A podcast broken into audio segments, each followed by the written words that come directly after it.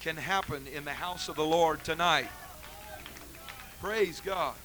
That's not just a trite saying that we say to get people excited, but it is true that when God's people begin to believe on Him, hallelujah, when they begin to manifest hunger in their spirit, the Spirit of the Lord will move into this place, and there's no limitation on what can happen in the house of the Lord before we leave here tonight. Hallelujah. Praise God. Amen. You'll turn in your Bibles to the book of Matthew, chapter 9. it's my hope that uh, we'll be able to sing for you this weekend. Uh, my wife is just coming off of this uh, flu that's been going around, and so her voice is not as strong as usual. And uh, but uh, before this week is over, hopefully you'll be blessed to hear her sing. I'm thankful to have her with me here tonight.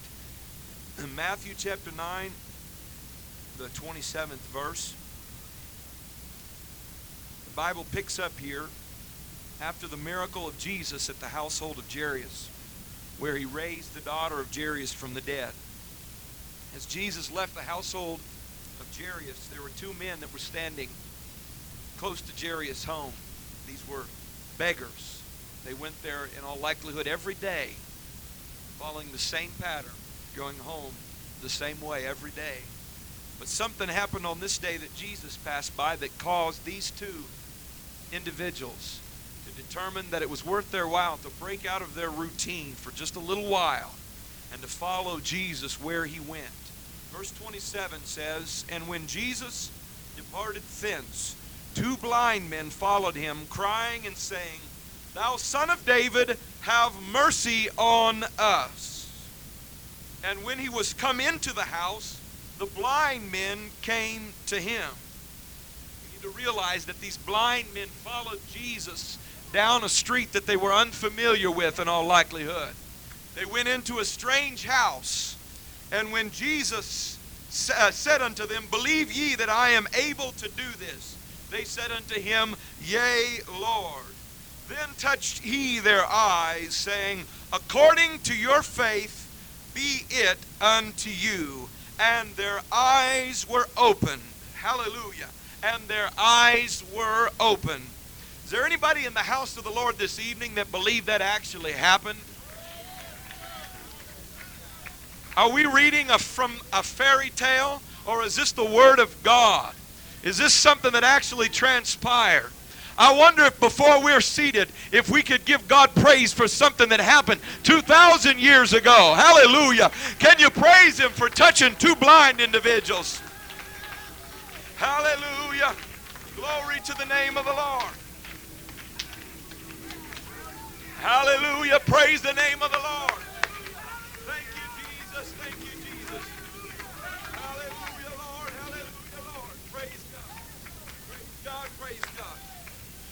Hallelujah. Hallelujah. Hallelujah. I know I don't know very many of you very well, but if you don't mind, we're going to skip the nervous time, the uneasy with each other time, and get right into the Word of God and let God have His way. Hallelujah. Amen. Praise God. I'd like to preach with the help of the Lord this evening. Your victory is outside of your routine. Your victory is outside of your routine. You may be seated. There's a story that I've heard. You may have heard it as well. It's the story of a young lion cub raised in captivity. This particular lion cub was eventually going to be allowed to roam throughout a domain in a zoo, a habitat, if you would, where he could roam and wander and enjoy the shade trees and, uh, uh, and just enjoy the entire habitat that had been created for him. But in the months of his mind's formation, the habitat was not completed yet. So they caused this lion to be raised in a small cage, perhaps 10 to 12 feet by 5 feet. And these were the parameters in which this lion cub could wander for the first several months of its life. And so during this time of formation, the lion cub would pace back and forth and back and forth in this restricted area in which he was being raised. And it wasn't very long until this lion had worn a path in that same restricted area that he walked day by day. The story goes that the time came when they brought this lion out into the midst of the domain, in the midst of the habitat that had been created for him, so that now, when the bars were lifted, he would no longer be restricted to a 10 foot by 5 foot cage. He could roam wherever he would please, stretching out all of his limbs, maybe lying in behind a shade tree. He could enjoy all of the habitat. But what happened is is that when they lifted the bars, this lion for several months simply walked back and forth in a 5 by 10 parameter area. Just as if the bars had never been lifted, he continued to walk in that small area, unable to enjoy the shade tree, unable to stretch out his limbs, because he was no longer bound by bars. It was not a cage that held him captive any longer, but now he was bound by routine, bound in his mind, bound in his thinking by a routine that restricted him from enjoying everything that was available to him. There's great power in routine.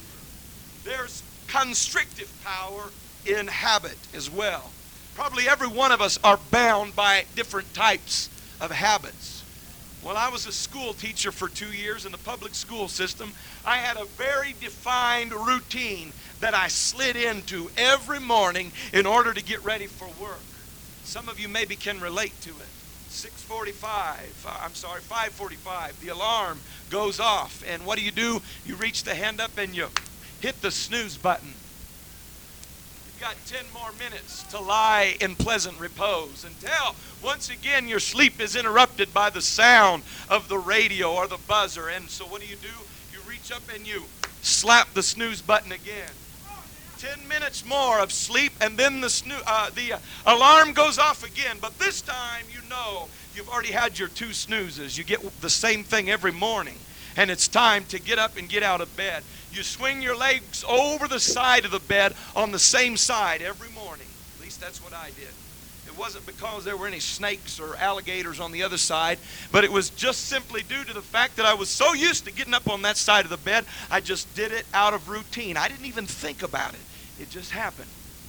Then I went in and uh, began to uh, brush my teeth and, and uh, prepare for the day, going through the same exact pattern every morning. Then I put my shirt on, same arm in, first time, every morning. Same arm. Now, some of you could relate to this if you think about it. You put your shirt on the same way every morning. You get dressed the same way. Put the same shoe on first. Maybe if it's your right, you put that same one on every morning first. And then you go to your left shoe. Following a very detailed routine. Then you go downstairs or uh, to the kitchen and you get your dinner, breakfast together. And uh, if you're like me, you ate your breakfast on the way to work. You got to into the car, turned the crank, and as the car started, finally, you woke up and realized, hey, I'm about to go to work here. Because you were so used to the routine that you didn't even have to think about what you were doing. You know what I'm talking about? You don't even have to think about what you're doing. And I've been told that people who are not blessed with sight, people who are blind have to follow an even more regimented habit and routine than I do and than you do because they know exactly how many steps it takes to get from their bed to the bathroom, how many steps it is to the kitchen. And they're able to follow the same routine day by day by day. And if they do follow this routine, then they're less likely to injure themselves. We are creatures that are ruled by habit. And it doesn't take very long to realize, as you look at people's lives, that so many people are bound by habits of iniquity and habits of sin. Things that they just wanted to uh, experiment with and see if they liked. It's not very long until they find themselves bound by something that they don't have the ability to break free from They once had the power to choose, but now they don't have the power to choose any longer. Now they are bound by sin and bound by the habits that the devil has caused them to become uh, uh entwined with. People who once uh, had control of themselves have to reach out for the bottle of alcohol or the bottle of beer. People who once could make a decision can't make a decision anymore. Every 10 or 15 minutes, they have to reach into their pocket and pull out a cigarette and put it to their lips and light it up. Why? Because they're bound by the power of habit and by the power of routine. Try to break free. Try to quit. Try to break the habits of sin. Try to break the habit of feasting on perversion and pornography.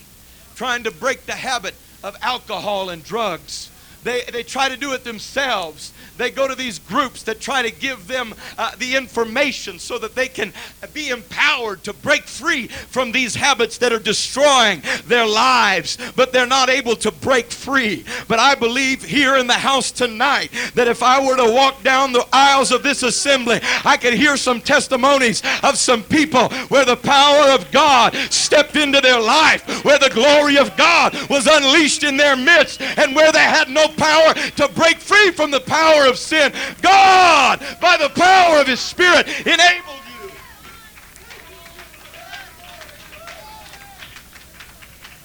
Hallelujah. But you had to realize the victory that I desire is outside of my routine. I can't just keep doing the things that I'm doing and expect to get any better if I'm going to ha- have victory, if I'm going to get victory, I'm going to have to step outside of my routine. There are also good habits. And I'm thankful for good positive habits and good spiritual disciplines that you can have in your life. I'm so thankful that uh, I learned when I was a child growing up. Here's a question you never asked Dad Are we going to church today? They never had to ask, I never had to ask my dad that because I knew every time the church doors were open that we were going to be in the house of the Lord. I, I kind of think that's the way it ought to be. The Bible talks about being sold out, 100% committed.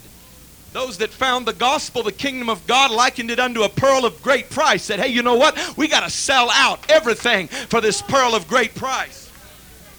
And if your kids have to ask you, wondering, we're going to go to church today or not, you better take an evaluation of yourself. Your kids should know when the church doors are open. I was glad when they said unto me, Let us go into the house of the Lord. Praise God. Praise the name of the Lord. Hallelujah. I'm so glad for good, solid Christian principles and disciplines that you can put into your life that you know if you go to bed at night and you haven't read your Bible yet, you're uncomfortable. You got to wake up, go crack the pages, and begin to read the Word of God. If you're about ready to fall asleep at night and you realize, you know what? I hadn't spent any time alone in the presence of the Lord today. Something makes you feel uneasy and uncomfortable because that's the routine of your life. And when I come to the house of the Lord, you better guarantee, I can guarantee you one thing. When I get in the presence of the Lord, I've come to worship and to praise Him. Even if I don't feel good in my body, even if I'm a little bit weary from the activities of the day, even if they're not singing the song that I like, I haven't come to worship no song. I've come to worship the Savior. Oh, glory.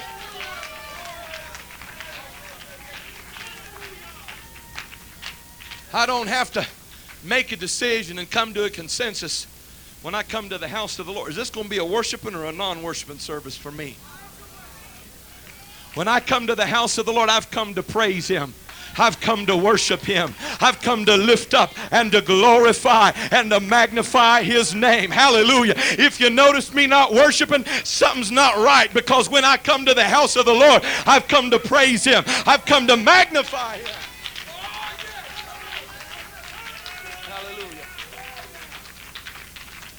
That's one thing I, have noticed when people's spirituality begins to fleet, when their flee when their walk with God begins to get sour, what's the first thing that starts leaving is their worship. Their worship loses that fervor and that fire and that passion that it was once characterized by. Now they just go through the motions, patty caking for Jesus, coming to church and occupying a pew, and it's not going to be very long until the devil will have his hands around their throat. I guarantee you one thing, the devil's not going to get his hands around my throat. I'm going to move around just a little bit too much for him to get his hands on me. Woo! Praise God.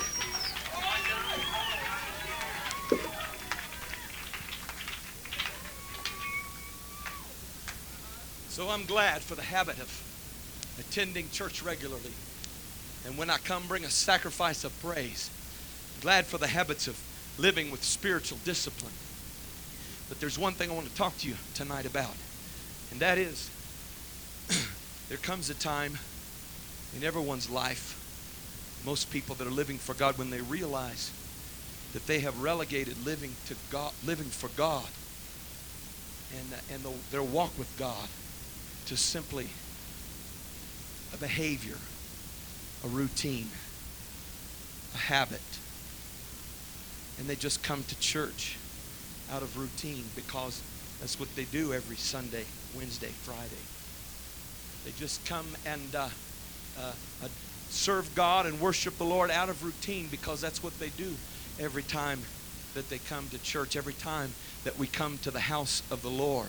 I, need to uh, cause you to realize this, and that is if you're just worshiping the Lord and serving the Lord and coming to church simply out of habit, it creates a passivity in your walk with God. That fire that used to burn in your belly, that passion that used to cause you to rejoice in the house of the Lord can be stolen when you just come to church out of habit and go through the motions of worship. Hallelujah.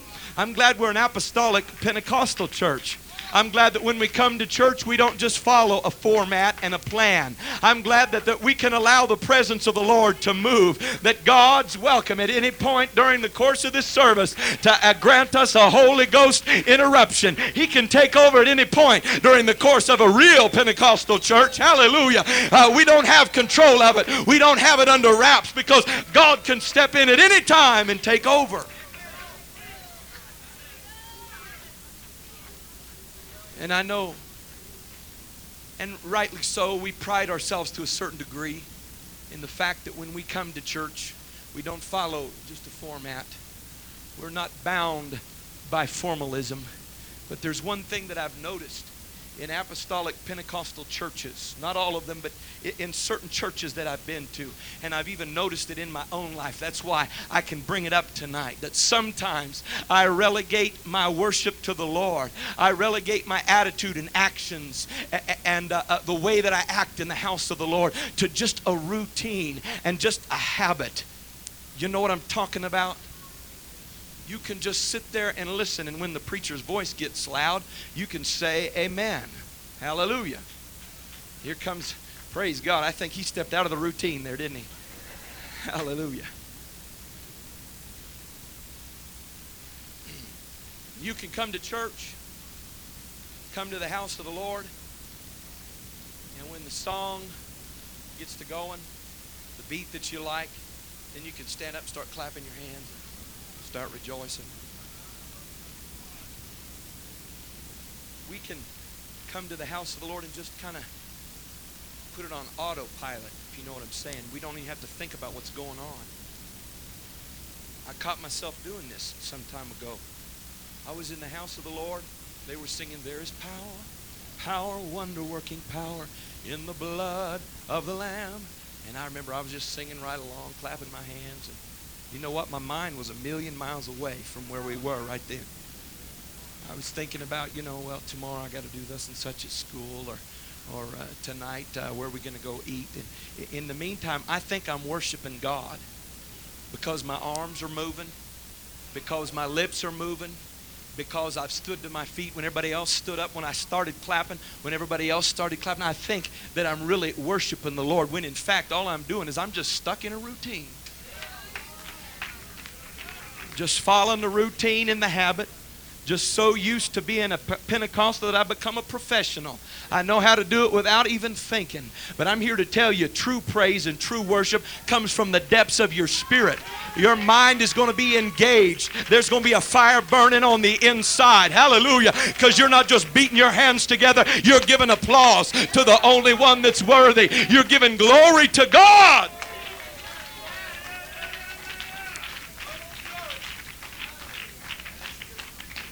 There's a certain attitude I want to affect when I come to church. I heard someone say before uh, when, you, when you walk into a theater where a drama is being presented, those that are in the audience are the ones that are the recipients of whatever's being presented on the stage.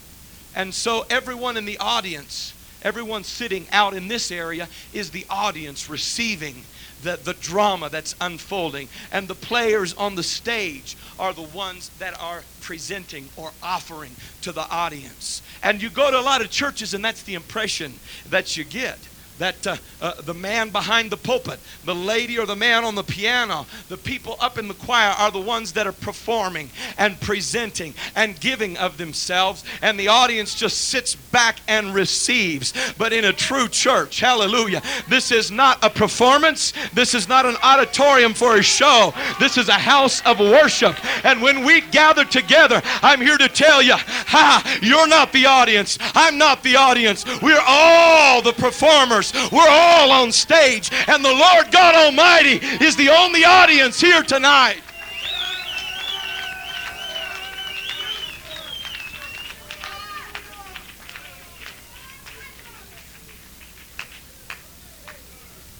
Routine, routine habit worship is usually just for everybody else. Think about it now.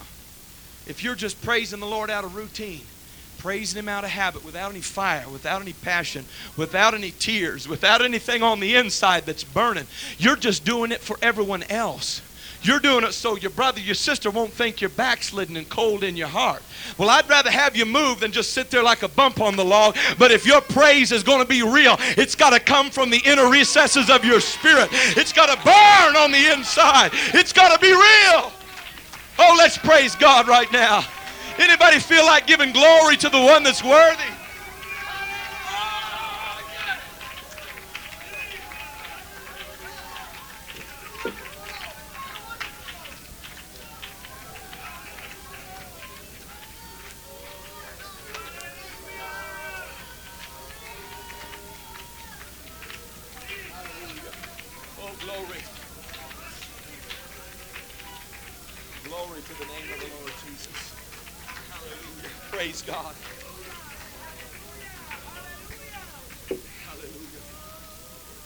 Hallelujah.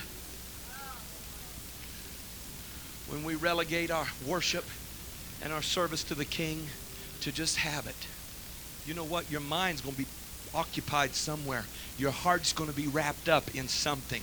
And if it's not wrapped up in the things of God, if it's not wrapped up in being in the house of worship and magnifying and praise, it's going to get wrapped up somewhere else in this world. There's going to be something else that begins to dominate your attention because you don't even have to think about worship. You can just come and go through the motions of routine. But what happens is you just become a shell. You forget why we pray and why we worship. We forget that there's a lost and dying world that's desperate for salvation. Forget why we have prayer meetings and Sunday school and visitation and church services. Why? Because we're just stuck in a rut going through the motions of living for God proud because we're Pentecostals. We can stand our feet and clap our hands and shout amen. But you can do all of that without your heart being engaged. But I'm telling you here tonight, hallelujah, if you want to get out of your routine, if you want victory in your spirit, uh, you've got to get out of your routine and learn how to praise the Lord with all of your heart, all of your might, all of your strength, all of your spirit, everything on the inside.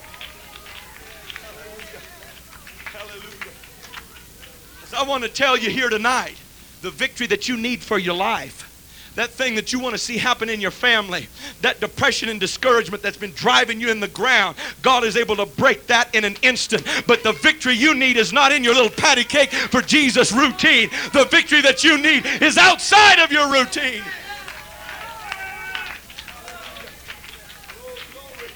Glory, glory. Praise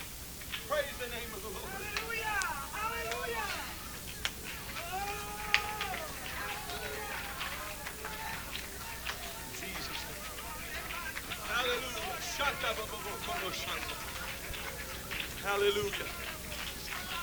Hallelujah.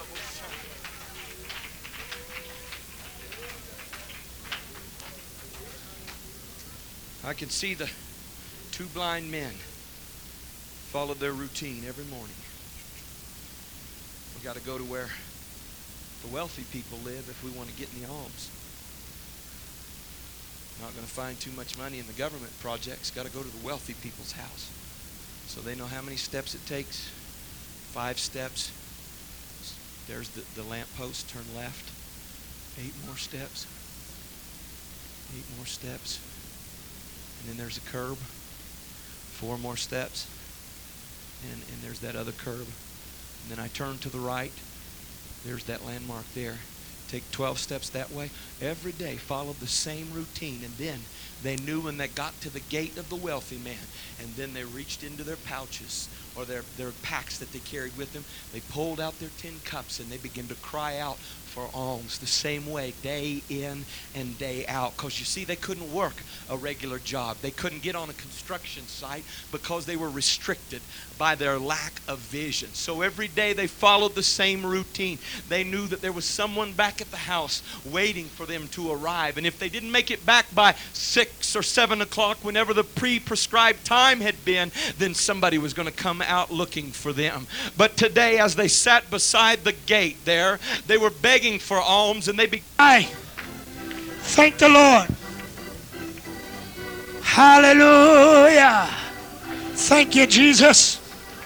Come on, let's give him a high praise. Hallelujah, hallelujah, hallelujah. Thank you, Lord Jesus. Thank you, Lord Jesus. Oh, thank you, Jesus.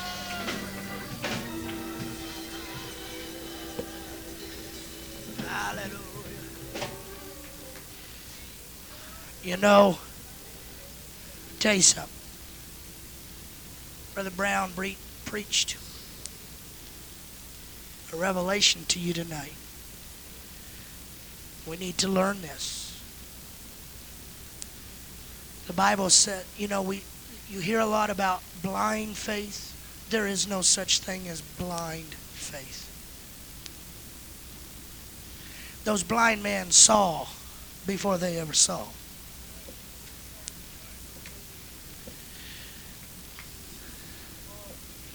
They saw themselves seeing.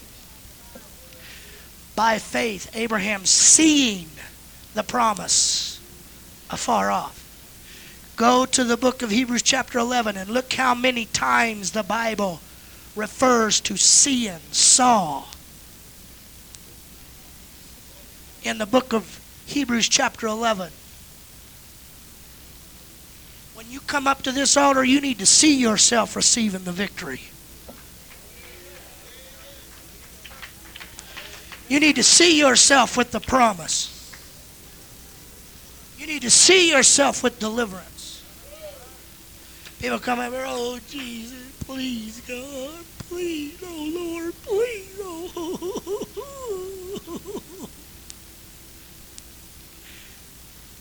you don't want to do this because you don't want to be unkind and rude to people, but you, you almost need to look at them and say, look, go sit down until you're ready to receive what God wants you to have. Because you're wearing me out.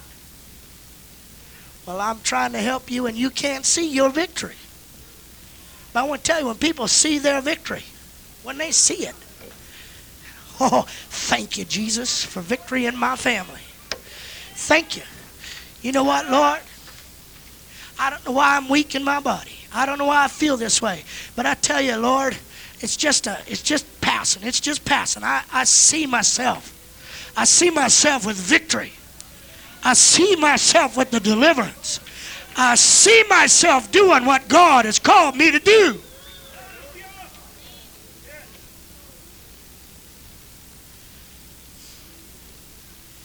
I'm going to give away one of my secrets to preaching. I shouldn't do this because the Bible says you're not supposed to open your treasure house. But you're not my enemy. You're my friend. I'm going to give away one of my secrets to preaching. Brother Elder sees a lot of victory in his preaching. You know why? Because before I ever come out and step to this pulpit, when I'm back there praying, I see the way that message is going to wind up. I see the way God wants to apply that message. And I see the way that I'm going to finish that message. And I see people coming to the altars. I see people lifting their hands up and receiving healing and victory and deliverance in their life. It's going to be a good message because God wants it to be a good message. It's going to be a powerful message because that's the will of God for it. And you musicians, you need to sit on these keyboards and you need to play like everybody's just, my God, I've never heard Sister so and so play like that. You say, Brother Allen, that sounds, that's not arrogant. You need to see the anointing of God in your life. You singers need to sing like you you know God's anointing on you, and through your singing, somebody is going to have the door of faith open to their life where victory can be received in their life. I'm expecting this message uh, to bring deliverance. I'm expecting this song to open the prison door. I'm expecting this. I'm expecting when I lay hands on somebody, these signs shall follow them that believe. Come on. How many of you believe we're going to have revival this week? I'm expecting to see people get the Holy Ghost this week. I'm expecting to see people delivered. I'm expecting to see backsliders pray through. I'm ready to see people get their healing. Oh, let's stand to our feet and worship Him and thank Him tonight. Hallelujah. Hallelujah. Uh,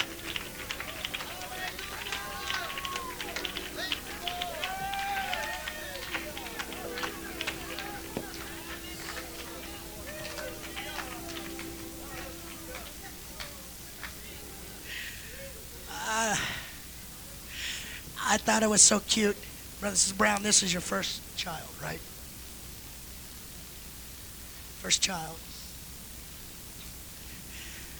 Isn't that cute the way he just happened to work that into his message?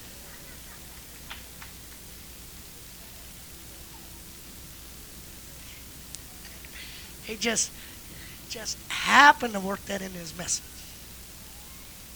He's a good daddy. Wouldn't give you a plug nickel for parents that said, Oh my God. I don't know why we did it, but hate to tell you this, but God forbid we're going to have a baby. Well, Lord, you know how it was done. What are you griping now for?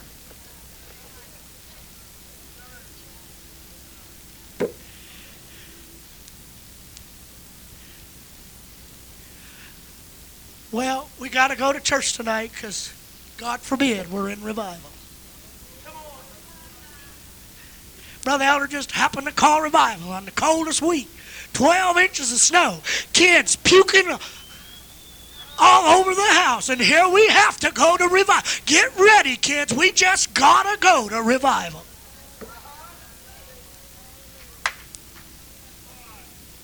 Oh, no, we get to go. You, you know, I just have to tell you, this church is in revival. This church is in revival. I'm expecting great things this week. I'm expecting God to do mighty things this week. If you're expecting that, why don't you raise your hands high and give God a down payment of praise before it ever happens? Just put a down payment. Put that blessing in layaway with a payment of praise right now. Put that, put that healing away with a down payment of praise right now. Oh, put that miracle in escrow with a down payment of praise right now. Let me put a little up front here, God, to show you how much I'm believing you for.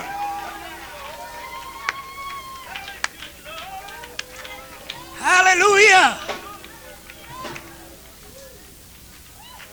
Praise God. Thank you, Brother Brown.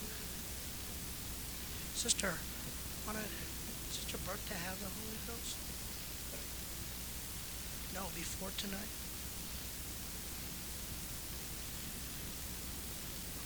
Pero esta noche, ¿cómo se dice? She got it. Ella re, recibió. Ah, muchas gracias, Jesús. oh. Y'all need to pray for me. I'm going to get this Spanish stuff. I'm going to get it. I know I jack it up right now, but one of these days I'm going to get it. I'm going to shock this church. See, because what you don't understand is I see myself preaching in Spanish. And I see people getting the Holy Ghost while I preach in Spanish. Hallelujah. That's right. You think it's going to happen? I don't think it's going to happen. I know it's going to happen. Let's remember now, tomorrow night there will not be any church, but Friday night. What's happening here Friday night? What, what's going to happen around here Friday night? Revival's going to take place around here Friday night. It's supposed to be all pretty and nice. Let's believe God for a, an epidemic of healing in this church. Praise the Lord. God bless you. Let Brother and Sister Brown know that we're delighted they're here. And uh, meet me back here at 7 o'clock Friday night in the prayer room to believe God for a great move of His power. Praise the Lord. Clean team. is the hungry every time. He never sends anybody home without that hunger satisfied when they really get hungry for God. And so, real hunger will break us from our routine, will break us out of our habitually based behavior that uh, does not allow us to enjoy the pleasures of heaven, the goodness of God, the glory of God, that freshness and newness that once exuberated from our spirit when we first received the gift of the Holy Ghost. Hunger for God. That's what caused these two blind individuals to stumble down an unknown street into an unfamiliar home. There was hunger in their heart. Number two, second thing that characterizes somebody that's going to receive something from God is expectancy. Expectancy has the power to break a person out of their routine. I'm from the state of Tennessee. A snow like you just had, we don't see anything like that. Every once in a while, the forecaster will come on the radio and declare there is a 60% chance of snow flurries this evening. Accumulations of one to two inches possible.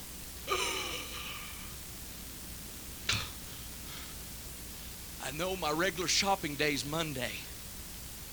I know I only go to the grocery store on Monday. That's my routine. But you know, we're expecting something different. So if you've ever been to the grocery store in Tennessee the night before they forecast the snow, it's craziness, folks.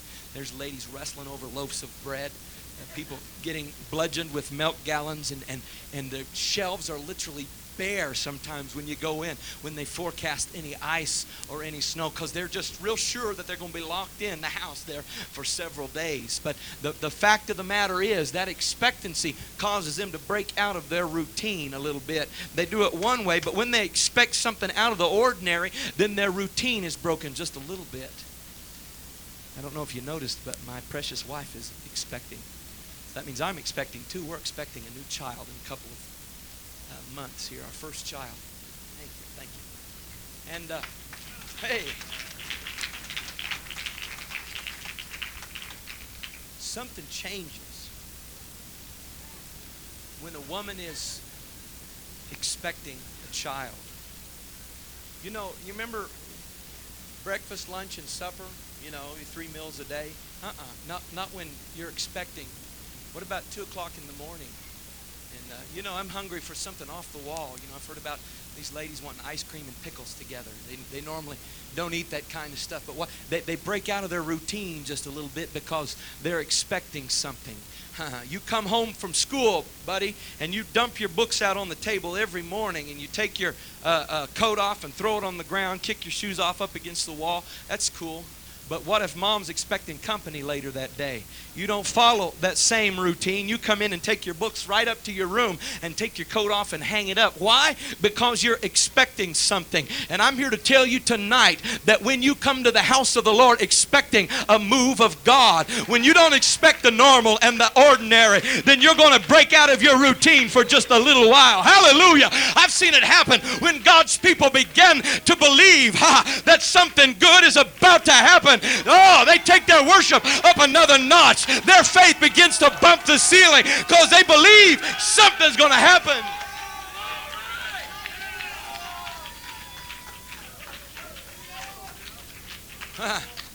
That's why I think we ought to come to church with this attitude. I just feel like something good is about to happen. I just feel like something good is about to happen. I just feel like Something good is about to happen. Something good is on its way. Some of you know what I'm singing about. I can feel it in my hands. I can feel it in my feet. I can feel it in my heart. I can feel it all over me. Oh, I just feel like something good is about to happen. Hallelujah.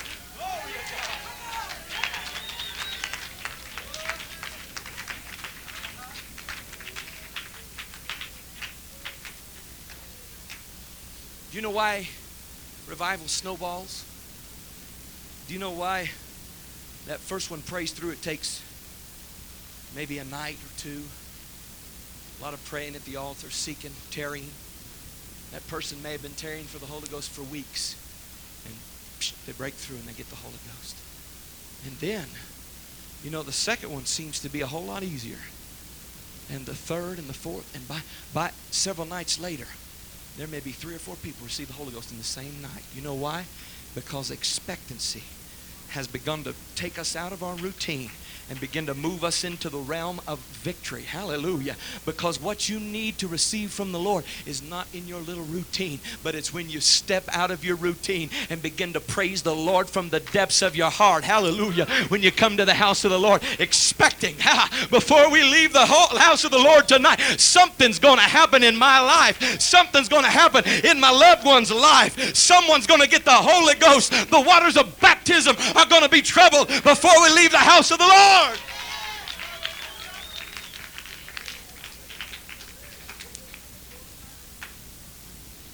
Expectancy is just a fancy word for faith.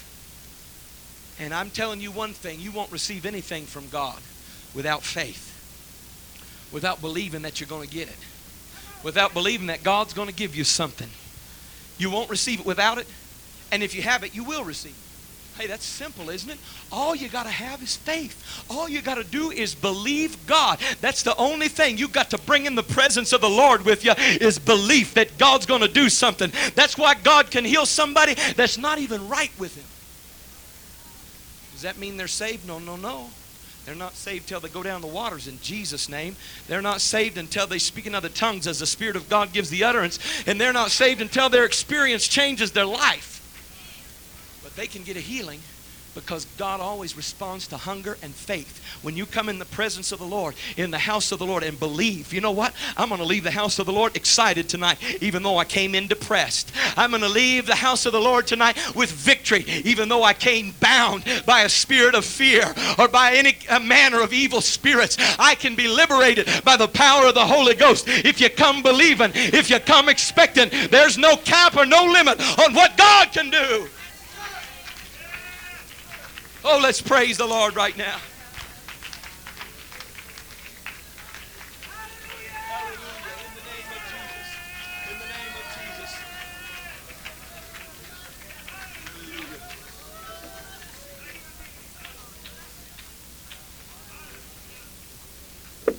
Hallelujah. Hallelujah. I remember the night that I received the gift of the Holy Ghost. as a child, a young man, I had come seeking to receive something from God. And I remember coming to the house of the Lord. Man, I, I hope I can get the Holy Ghost tonight. Any of you ever do that? Man, I hope I can receive it tonight. I hope, I hope, I hope, I hope. Man, I believe, I believe, I believe. And then uh, came time for the altar service, and I kind of sauntered down there. Oh, God. I want the Holy Ghost so bad. Lord Jesus, I need you. I want your spirit so bad. Oh, God. Big tears come down my little uh, seven, eight, nine year old face and, and down onto my collar. Oh, Jesus. I get up, nod my head. I remember we had an old fella in our church, 90 years of age, suddenly decided he needed the Holy Ghost.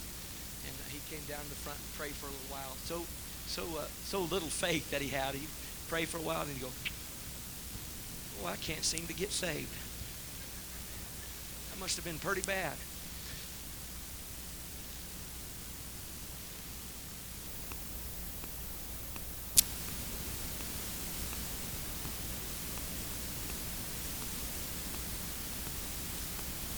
That he was a bad person is that he didn't bring faith with him when he came into the presence of the Lord. And I remember the night that I got the Holy Ghost. I don't know what happened. The night before was the revival service. And that next day it just clicked. I'm going to get the Holy Ghost. Not, I hope I get it. Not, I want to get it. Not, it'd be great if I could get the Holy Ghost, but just, boom, I'm going to get the Holy Ghost tonight. And I remember that day getting so excited. Excited. I didn't have it yet. But but I had it by faith. By faith, I was going to receive. If God promised it in the Word, I'd been seeking Him. I'd repented of my sins. I was going to receive it that night. And I can remember that day being so excited. I couldn't wait for church to come that night. Not because I was going to seek the Holy Ghost, but because I was going to get the Holy Ghost that night. Believe it if you want. Don't believe it if you don't want to, but that's the way I was that day. Remember that night service. I was about 10 years old. And I remember during the course of that service, as soon as worship service started, they started singing their songs, you know, and clapping and doing worship. I could not contain myself. I was so exuberant in my worship. I was so excited. I was so pumped in my worship. Well, why, Brother Brown? You hadn't had anything happen yet. That's just it. A lot of times we wait till it happens to give God glory. Wonder, wonder what would happen if we learn how to give God glory before we see any kind of evidence for anything.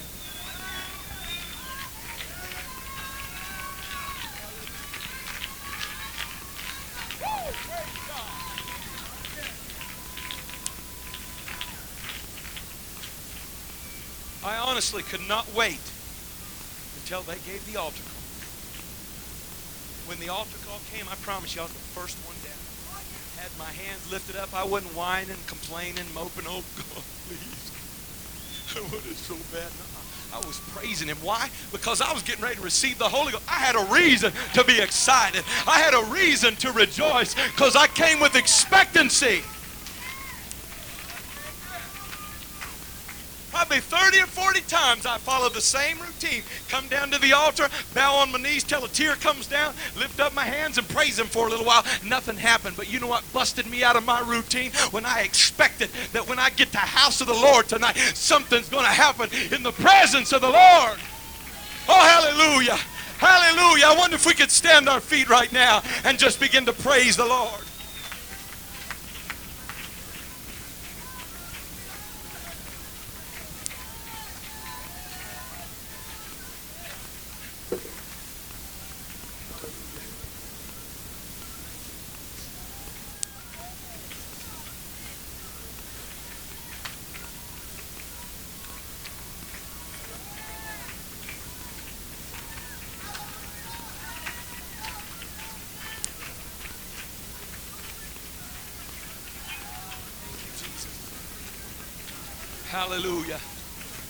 Hallelujah.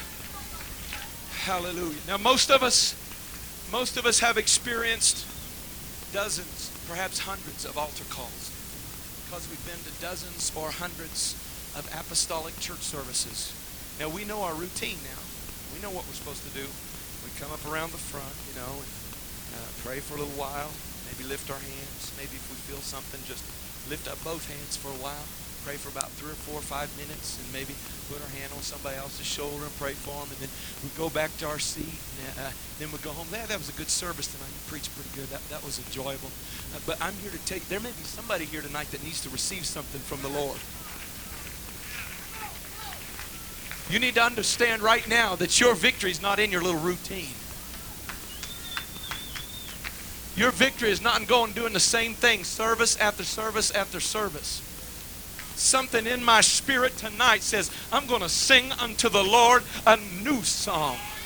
I'm going to offer up a brand new praise to the Lord. Hallelujah. I'm going to come down there with fresh hunger and fresh fire and fresh passion in my spirit.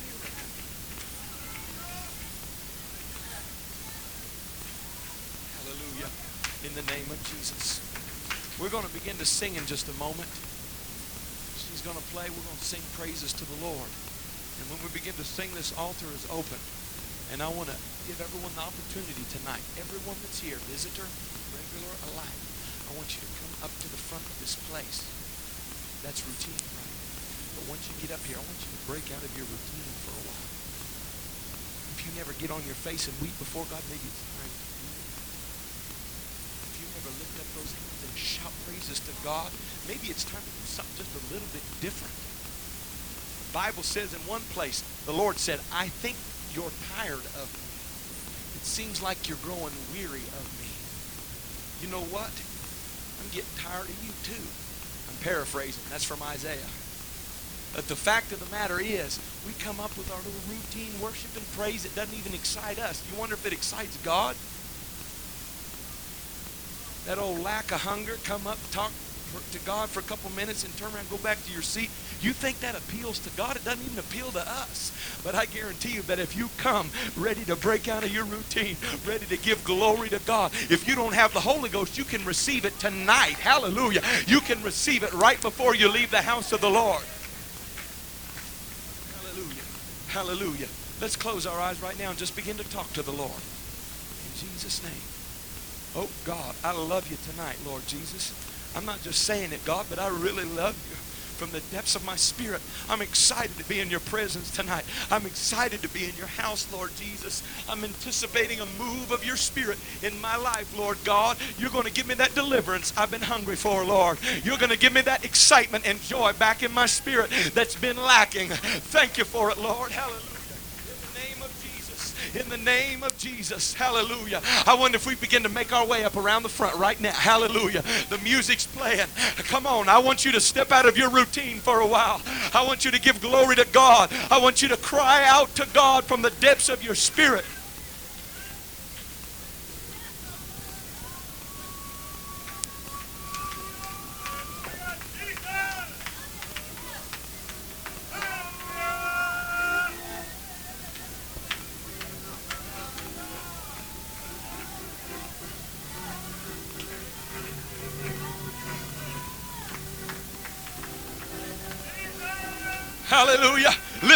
hands and give Him praise right now. Step out of your routine for a while. Expect the victory tonight. Expect victory before you leave the house of the Lord.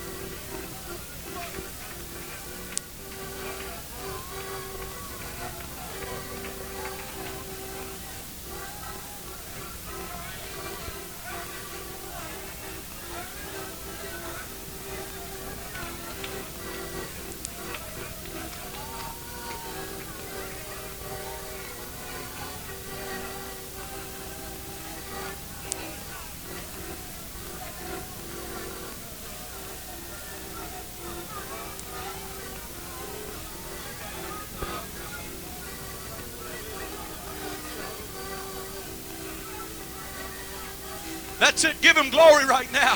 Hallelujah, hallelujah. Pray with expectation. Pray with faith. Hallelujah. You're not just talking to a wall, you're not talking to a ceiling, but you're talking to the Master, and He's listening to you right now.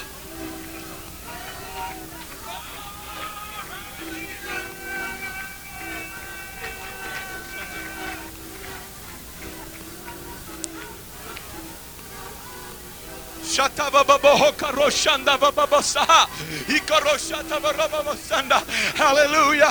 Hallelujah. Hallelujah. Why don't you do something different right now? Why don't you do something different in the presence of the Lord?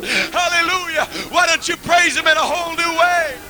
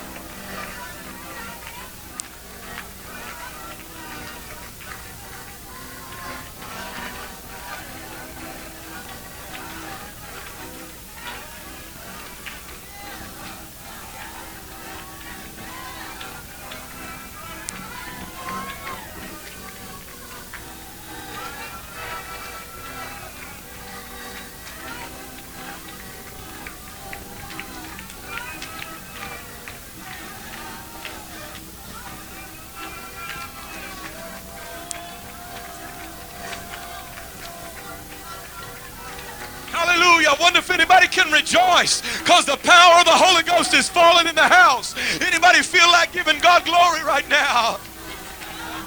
Oh, yes, yes, yes, yes, yes.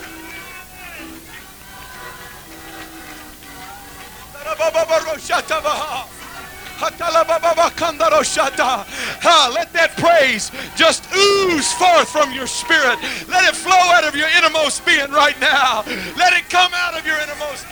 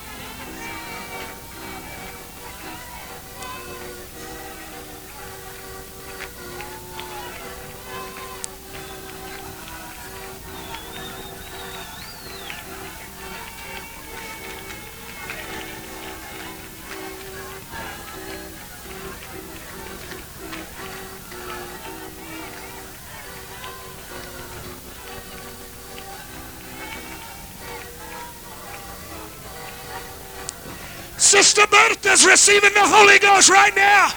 Gracias, Jesús. Gracias. Este es el Espíritu Santo, hermana. Sí.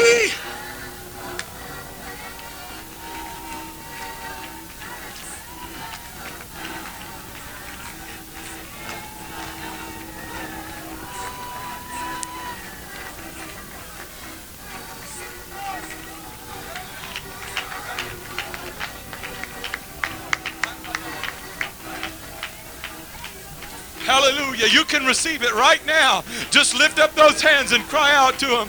The Lord will feel you right now. Hallelujah. He's no respecter of persons. Right now, you can receive the gift of the Holy Ghost. Lift up those hands and begin to praise Him.